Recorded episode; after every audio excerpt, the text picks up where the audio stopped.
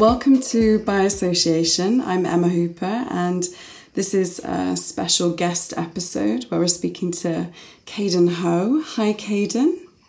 Hello, Emma. How are you? I'm good, my love. We've had a little bit of trouble trying to get the recording start with this, but I feel like we're there now, Caden. Oh, and there's the siren.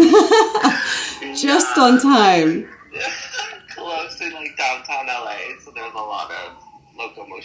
Happening around me. Oh my god, locomotion. No worries, no worries. Um, how are you doing? And it'd be nice, first of all, maybe to introduce yourself a little bit and, um, yeah, who you are, where you live, and, and a little about your story would be really, really nice. Yeah, so um, I my name is Kaden, and I was originally from Korea. So I grew up there until I was like ten, and then moved to Texas when I was like around 10, 11. And I recently relocated to LA, um, and I'm trying to like pursue like styling that I've been doing for like the last 10 years. My uh, background's in fashion design.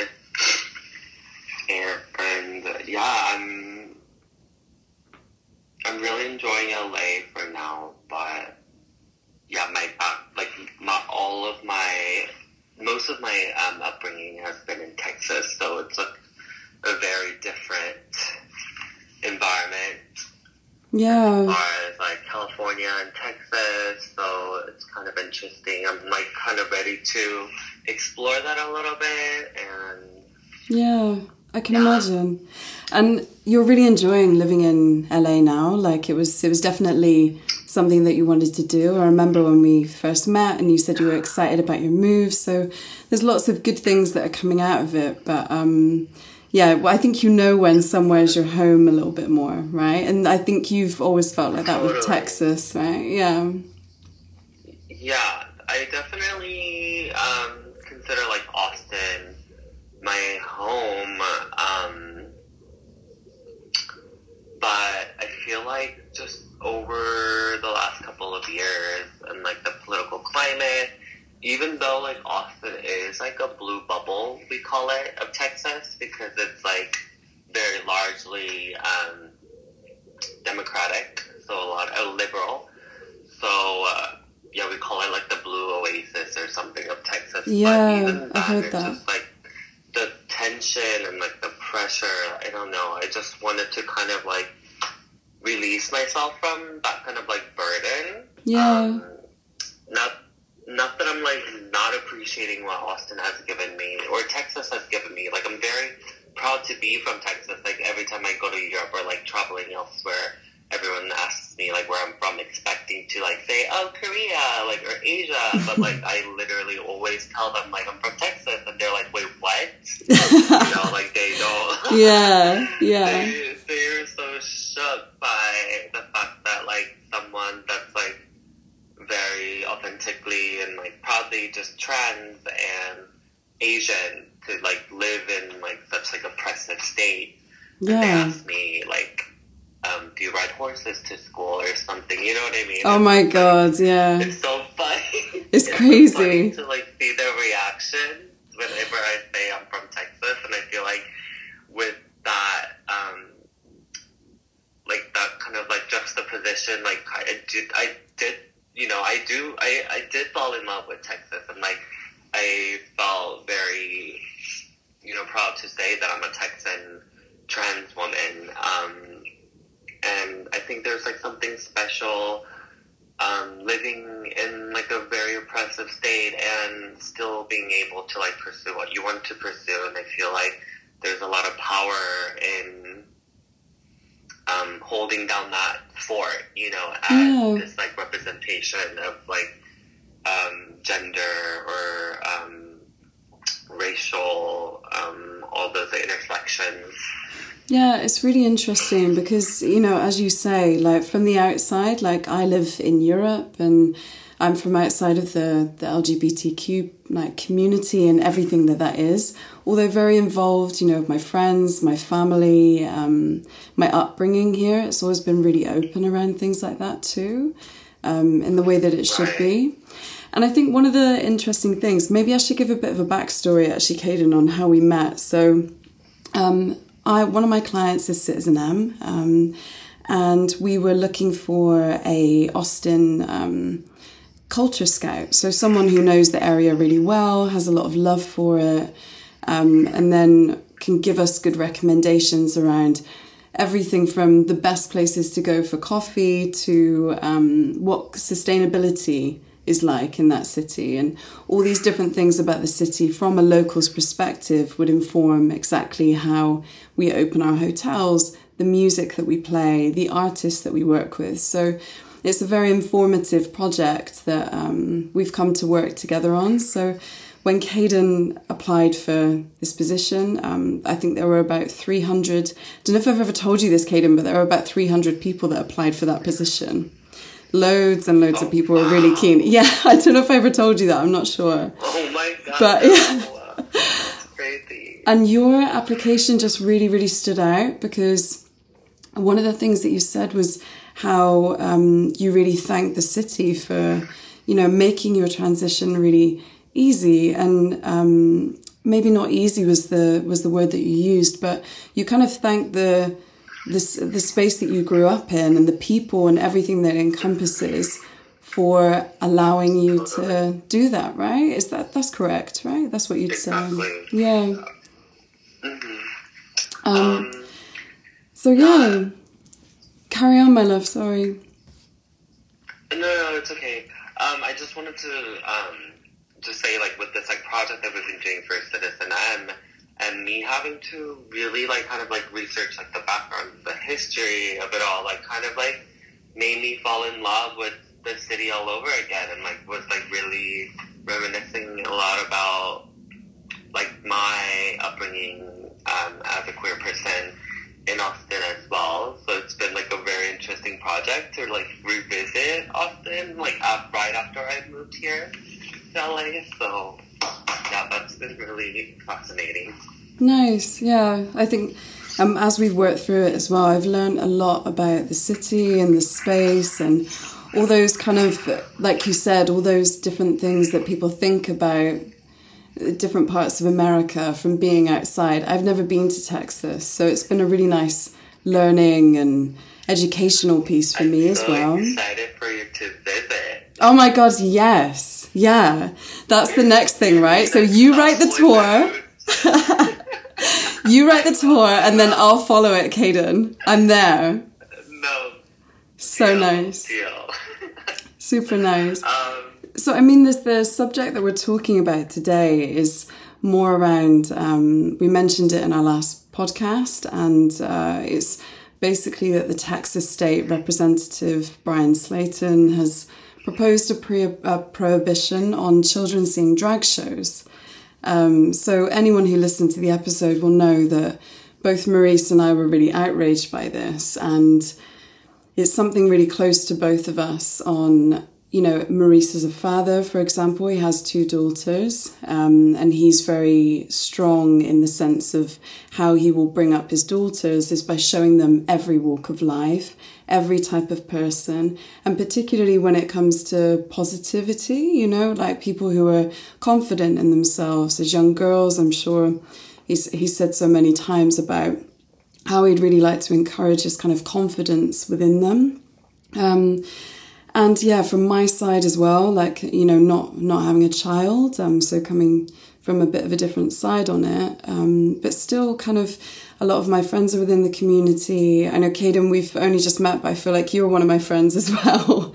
and I just, I don't know, I just, um, I, I feel really outraged by it, but we've spoken about this quickly, Caden, as well. Like, I feel like also my opinion and the outrage is valid, but also doesn't really come with too much context. So that's why I was really keen for us to catch up together and understand a little bit more about your perspective, having lived there, having been from the community. I think it's really valuable for people to hear. So, without further ado, if you don't mind, I'll, I'll pop some questions your way. Yeah, let's go.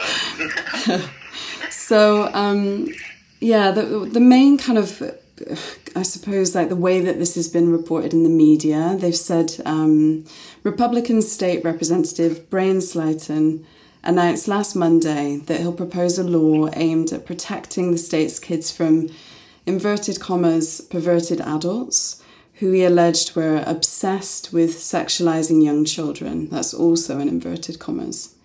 Um, and then after this bar where this kind of happened, um, it's called the Mr. Misster Bar in Dallas. Have you ever been there, Caden? Do you know of it?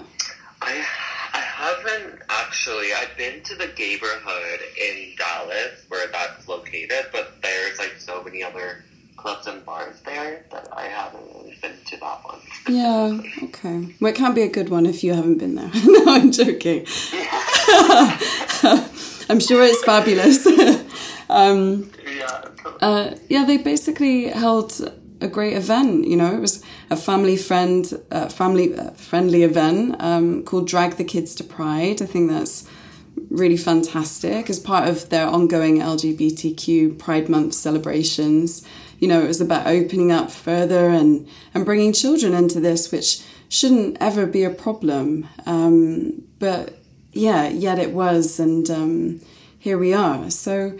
Can you tell us a little bit about your story, um, maybe alongside your transition and your relationship to Austin and and all that kind of stuff? Maybe there's something that I don't know from being young and and the effect on children could be an interesting subject to look into from yourself with your own childhood. Totally.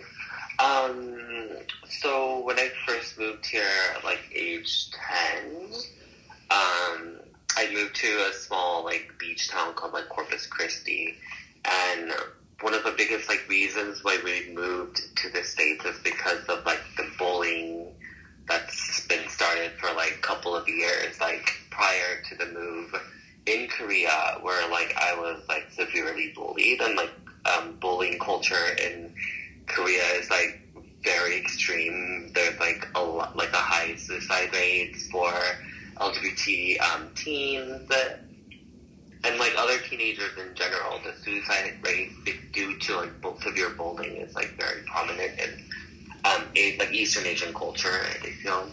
Wow. Um, so that's one of the reasons why we moved to the States is um, to kind of escape that and start fresh. Um, I remember just coming home every day, just like crying, um, like just begging my parents to like move me to like another school. Um, but they moved me to like a whole other country instead, so I was like, okay, like, Oh, okay. like this is gonna be great. Um, and it was like a very small like beach town, so everybody was like very relaxed and like even though it is a Texas town, like it's very. I didn't feel like I was like threatened by anything. I feel like the um, the difference that they focused on was like my language barrier and like my um, Asian background instead of like my sexuality or gender. Oh, So that's feel like it kind interesting. of, like, Yeah. deviated this like vision or perception of like who I am because I was like already like othered in like so many other things that like they didn't really pick up on, you know, maybe my gender or like sexuality. And uh, so I actually had like a very great childhood. Like I've never thrived in like an education like institute before. Um, and I really fell in love with academia and like I was in every extracurricular activity possible. Like I swam, um, like and I was like a state swimmer. I was very involved with school and like homecoming king because I was that was like before my transition.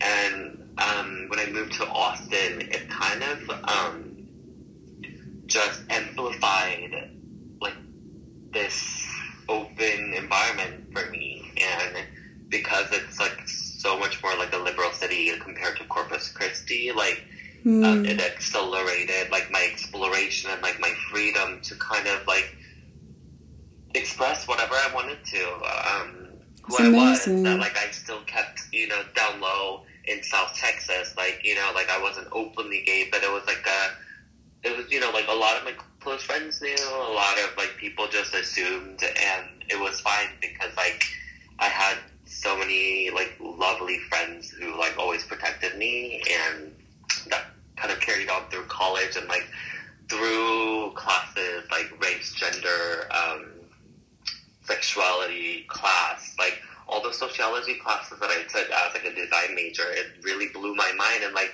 dissected this like my position in this world, not only just as a, like a Korean immigrant, but like as a queer person of color, as um, someone who comes from like a single mom background, and uh, as you know all these things that like make up who I am, and like in between of like all of this intersection, it really opened my eyes into another level of like this radical queerism, and I was able to really flourish in my um, gender expressions and like ideas and creativity, and Austin really acted as like a sanctuary for me. And like I mentioned, like the oasis, like the blue oasis of Texas is it's truly that, especially with the influx of like Californians moving there because it's so expensive to live in California now. yeah. But it's, it's like really um, amplified that in Austin, I feel. And uh, I don't know, I just have like such like a like a tender, very personal um, relationship Yeah, I can understand Um, that. It makes sense. Yeah. hmm So then, I mean, so really, yeah. I think when you know when you hear about something like this, then like you know you you hear this story, you're like, what what's happening to my city that I love? You know, I'm, I know it's one isolated issue, but it just feels like such a um, you know to do a banning just seems so extreme. And uh, do you have any friends in the community who now are still living in Texas who? You know, have uh, I'm sure that you do have friends that have strong opinions on this, or you know, have been affected by this, or uh, with this story coming out so local. Yeah, because like my transition has been like very public in Austin. I was going out when I was like 18 with like a fake ID and like it was just like I was just always out and about that people just had to notice me that like I've accumulated so many friendships like within this like like whole spectrum of like queer community in Austin and a lot of my like dear friends are in like very immersed in this drag culture in Austin. They also host brunch, like drag shows at um, venues, and they basically like run the whole drag culture in Austin. And um, there was like the friend of a friend like whose TikTok went viral because um, she uploaded this like drag performance in this like neighborhood like dra- um, performing for these like little kids and they were just going they're just so happy and excited that like she's playing this like Katy Perry number and like yeah, it's know, just happy. like- Yeah, yeah, just so it's just so naive and like so innocent and like that joy is just so it's just immense. And like for anyone to describe that as like sexualizing children like no that's not your focus here. Like your focus is sexualizing and demonizing the queer culture.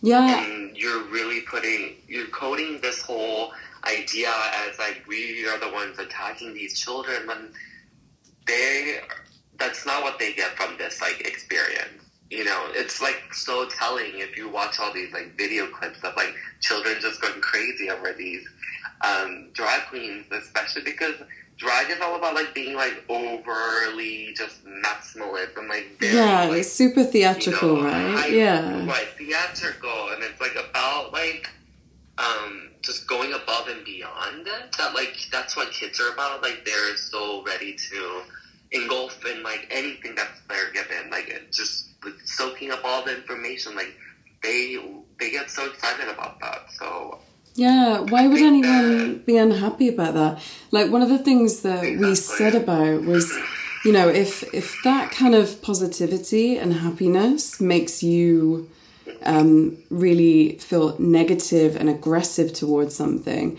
then that says a lot more about the person than it does the situation. That's what we kind of came to realize when we were discussing it as well. And I mean, like it's Yeah. it's just an awful um, I, I of course I knew that we'd feel the same on this as well, but like you know, behind something like this getting passed, it just causes a bit of a knock on effect, right? Like people's perceptions in the area, and um, it's just, it just kind of.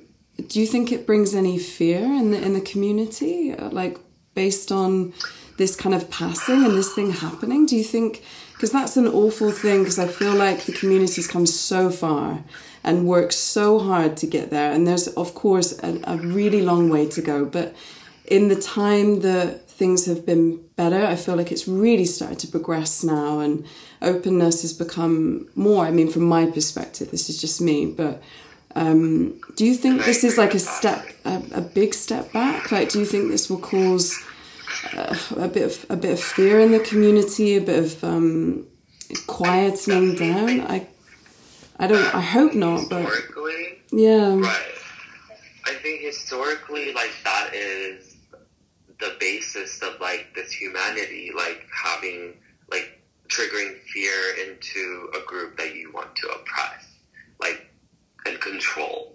And I feel like that is like the politicians like mindset, like you know, like fear mongering and like putting all these fears so that like we we feel that we minimize like who we are, and we have to filter like what we say and do.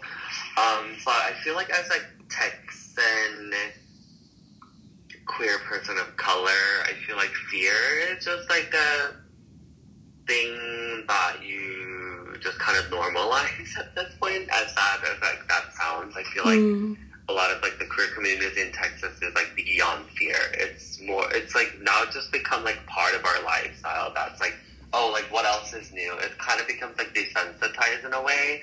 But I feel like a lot of times like these things happen like to kind of deviate your like focus on something else other than this massive shooting that just happened at an elementary school in Uvalde, which is very close to like where I grew up.